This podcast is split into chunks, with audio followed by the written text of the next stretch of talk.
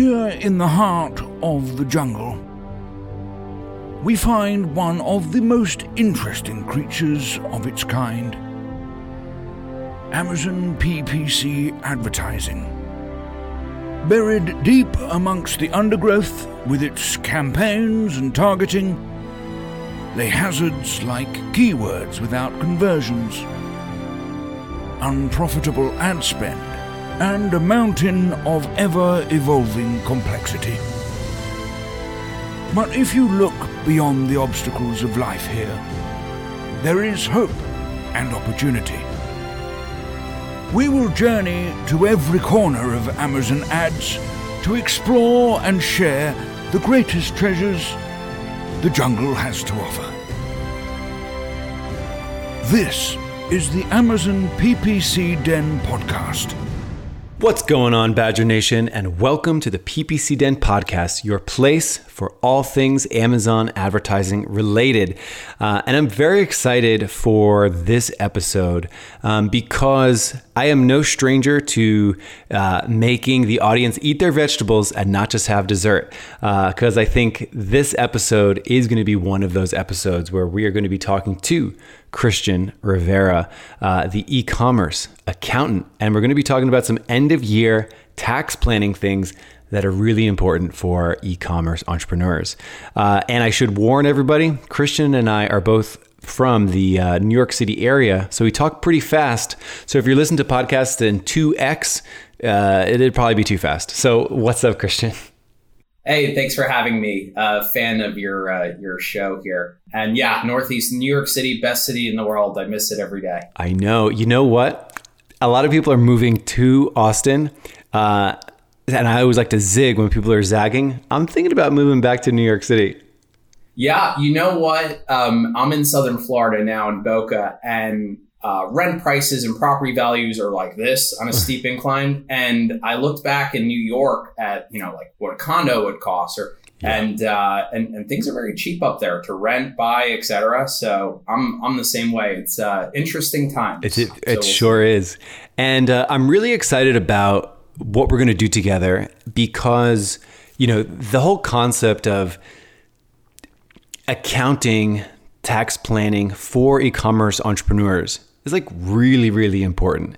And i know that in my own journey like getting more comfortable with the numbers behind business and understanding where those pieces of the business are and like getting good people to work with in those areas of the business i feel like marked a noticeable change in my entrepreneurship journey uh, once I felt like I under understood all of those components a lot better. Um, so I know that we have people that listen to the show from all walks of their entrepreneur career. Um, so I feel like this is hopefully going to nudge everyone to take accounting and taxes a little bit more seriously. And hopefully, if they already do, hopefully they learn a few things here. Um, so just to give a quick background on you. You know, your LinkedIn uh, CV is pretty impressive. You've done everything from have been a, C, a CFO to a professional tax planner, and then you went off and started your own company, the e-commerce accountant. Uh, how has that been going? Yeah, it's been really great. Um, you know, after I graduated college, I worked for Ernst and Young for six and a half years, which is um, a global accounting firm. Worked with some of the biggest companies in the world doing taxes, tax compliance, tax planning, etc. So I'm very much a tax guy um, I left Ernst and Young seeking a more entrepreneurial um, opportunity. So I joined up um, an e-commerce SaaS platform, um, and it was a it's a fulfillment platform, and that was really great. You know, was on the leadership team, got shares in the company. And uh, through that journey, um, I identified kind of a gap in the marketplace, and that was uh, a lot of accountants don't understand e-commerce businesses, um, mm and it's uh, it's a pain point for a lot of online sellers. And uh, we decided to, um, you know, we decided to dive into that and and see, you know, look through the opportunity, and it's been great. So I've been doing it now for uh, about three years. Awesome. So let's jump into sort of making this very topical. So we're recording this on November 16th. 2021. And we were talking about topics to go back and forth on. And this one, it just seems so poignant. End of year tax planning mistakes, things that a lot of e-commerce entrepreneurs get wrong. Uh, so let's peel back some layers here. Um, so what's really great? Let, let's picture this, right? So we're here at the end of 2021 imagine somebody not like sends you an email like January 2022. like what are those things that you're like, I wish we talked in November to like get you situated? Like what is the big deal that like why should we be thinking about what we should what should we be thinking about right now?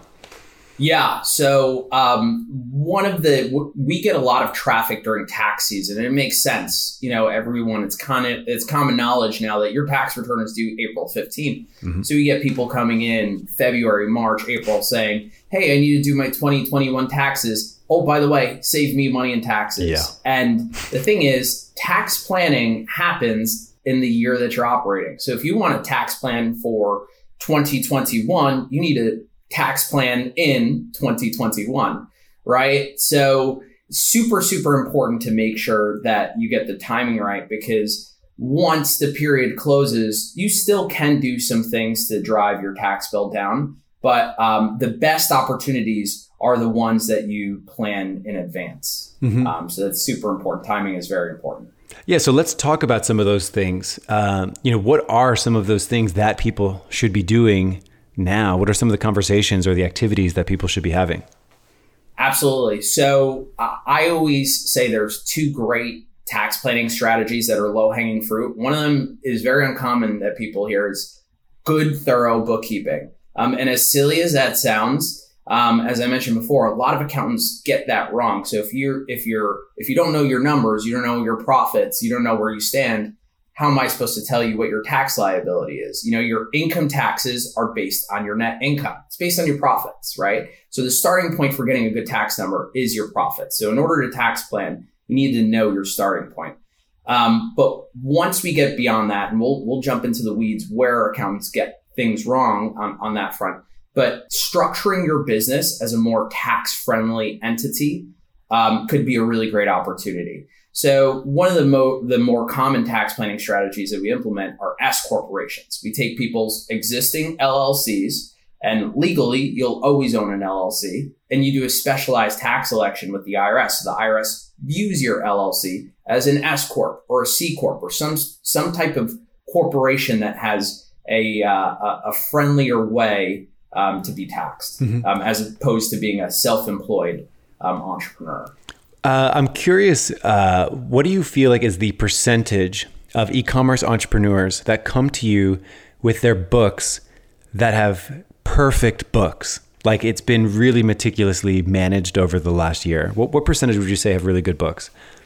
Okay, so it depends. If they did it themselves, it is like as close to zero as possible. Uh-oh. I've had one client in my in my you know lifetime doing e-commerce accounting that came in like, wow, this is actually very thorough, accurate, etc. Hmm. Um, and even when other bookkeepers or even accounting firms do it, we notice a lot of similar issues. And it's really centered around two things. And I always give out the secret sauce because I want everyone to thrive, through, do well, etc.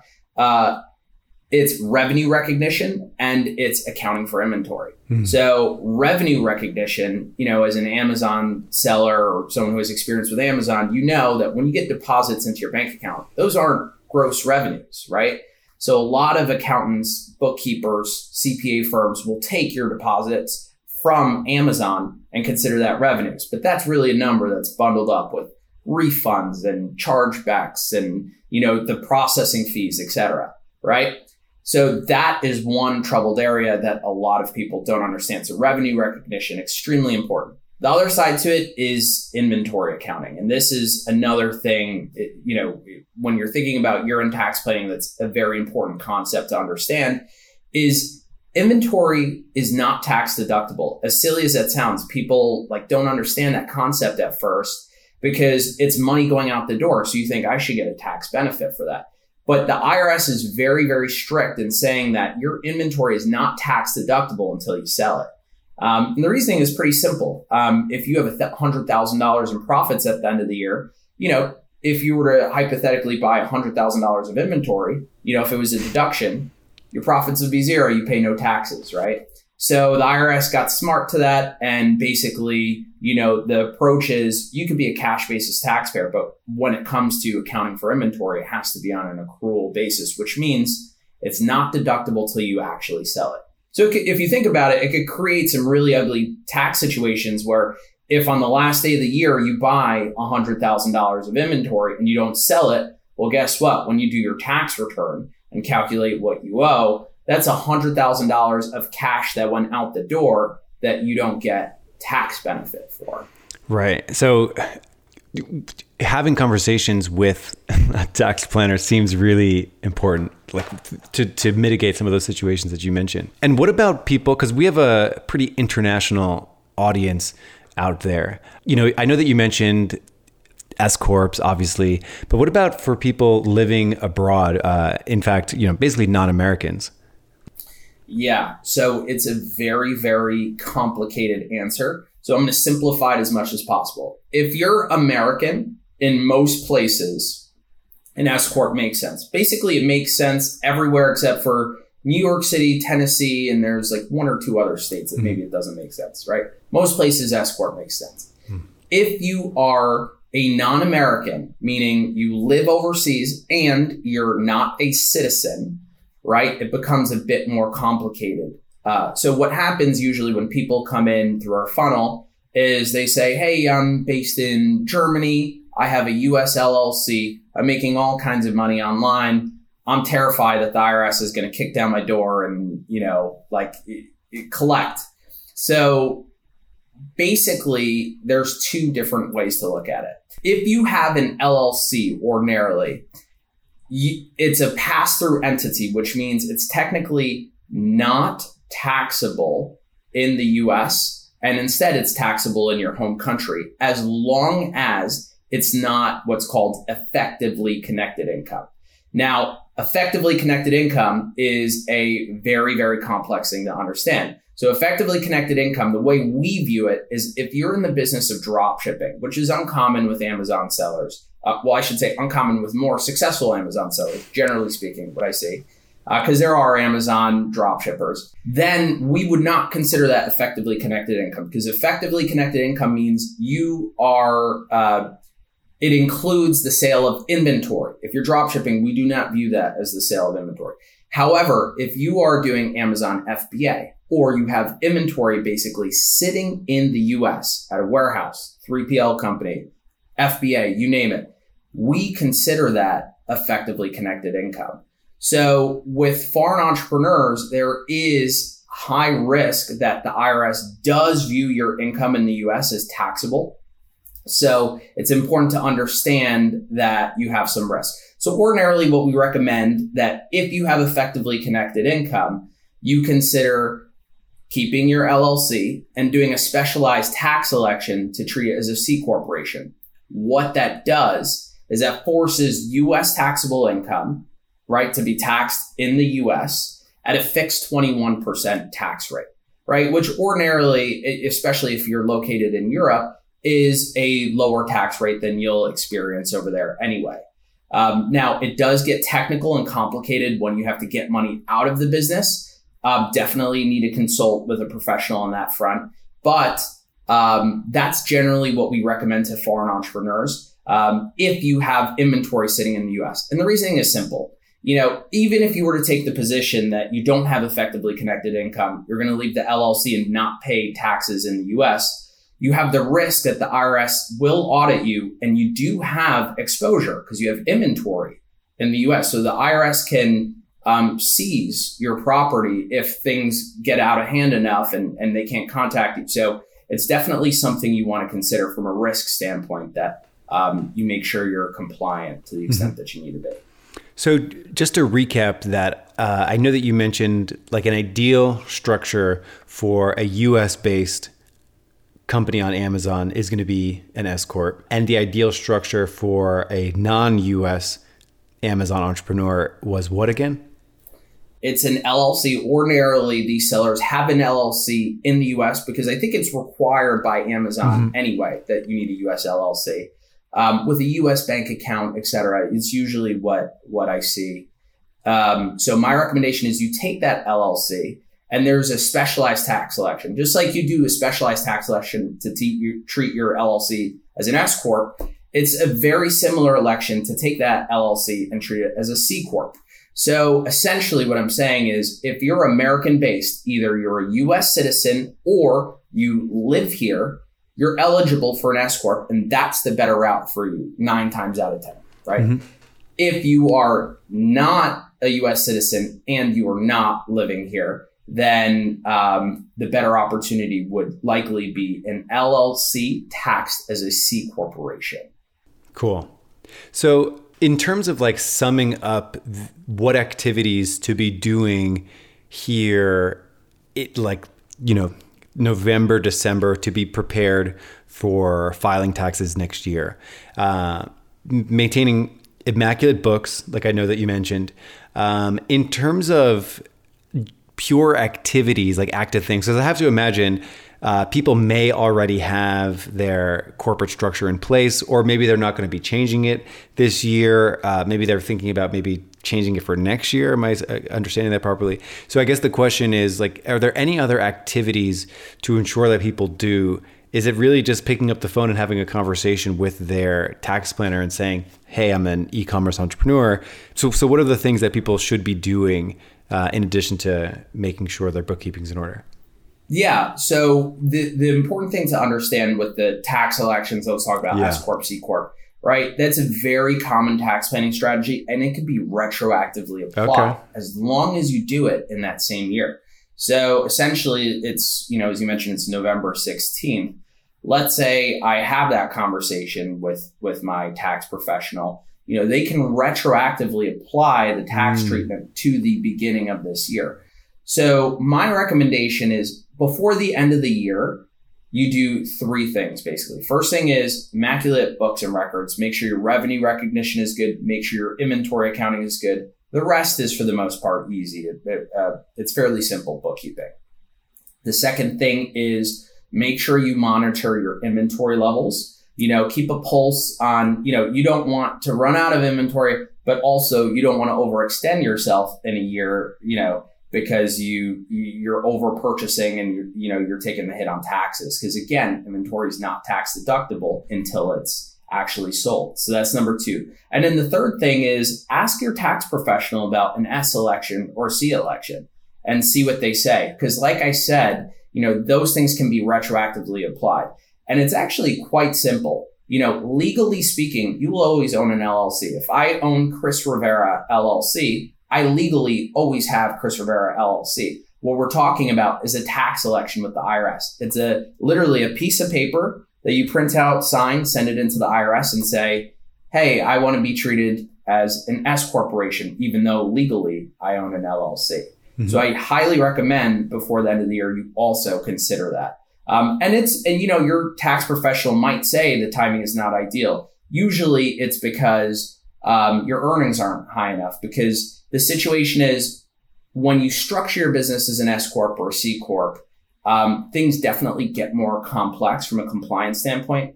But if you're, you know, earning substantial amounts of income, it there's absolutely an ROI. Mm-hmm. And just so there's some sort of benchmark. There is no exact figure, but internally, what our firm says is that if you were in a year that you're doing over fifty thousand dollars in total profits, that's generally when it makes sense to set up an S corp. And then if you're overseas doing the C corp thing, that's $100,000 in annual profits. So that's a good threshold to kind of gut check whether or not it's the right time, but definitely every situation is different. And I do highly recommend that you uh, consult with a professional. Awesome. And to close us out, uh, I'd love, you know, make sure the books are correct and our tax elections are correct. Let's go into maybe a more intermediate or advanced tax planning strategy for end of year to close us out. Uh, do you have any yeah. recommendations for th- things that people should be thinking about that are maybe on the more intermediate or advanced spectrum? Yeah, so uh, you're interesting. Your timing is very interesting because we actually just developed uh, a, a, new strategy for some of our sellers. Uh, because basically, where this came from was a lot of our sellers say, I want to invest in real estate. You know, I hear there's tax benefits to investing in real estate. And the issue we're running into is it's two separate businesses. How can we marry that up somehow? So um, what we came up with is, and this may not work for all sellers. It mainly works for people that are doing U.S. fulfillment, right? You have a branded product, you're doing U.S. fulfillment, et cetera, right? So you have your e-commerce LLC, right? And at the same time, if you were interested in investing in real estate, and I fully endorse real estate because I think, you know, economically there's great value to it. You know, I think property values appreciate always, right? And, you know, the market goes up and down, but long term it kind of goes up in the up direction, you know. But from a tax standpoint, it's a brilliant um, uh, way to generate income. It's a very tax friendly way to generate income. So uh, we started setting up structures where two LLCs, basically both owned by an entrepreneur. One LLC is in in the business of doing e-commerce. Same business that you have, nothing changes. Second business entity is in the business of doing uh, uh, warehousing inventory, mm. right? So you have two separate businesses. One is in the business of selling products online. The other business is in the business of um, you know, fulfilling orders, warehousing, inventory, etc. Now, what that does is it dilutes your e-commerce income, right? Essentially, um, it turns your e-commerce business into a drop shipping business, and it brings your profits down, right? And it shifts some of the income over to your uh, real estate business, which basically is taxed in a much, much, much more tax friendly way. So, you know, this is definitely something for higher earners. You know, we've rolled it out mainly for clients that are doing about a million dollars or more per month in sales, mainly because it becomes complex to structure something like this. But um, definitely something to graduate into as you're continuing to grow and and you get to that level. You know, you should be seeking out opportunities that are more strategic um, and, and tax friendly. So that's something cool. Hopefully, we can leave you with. That's awesome. Uh, well, Christian, you've given us a lot to think about uh, in terms of getting ready for the end of the year. Uh, really do appreciate that that advanced tactic because that was really interesting. I'm sure we can have hours just on that topic, but uh, I'll leave it at that. In terms of where people can find you, what is the what's your favorite way that people can get in touch with you if they have follow up questions? Yeah, so we've got a uh, great social media presence. So you can reach out to us on Instagram at ecom accountants, uh, plural. Uh, my personal account is the ecom accountant. Everyone like uh, reaches out to me there for some reason, but we have both. Uh, and you can visit our website at theecommerceaccountants.com. So um, either way works. Awesome. There you have it. Have a good one, and I'll see you next week here in the PPC Den podcast. Thanks for having me.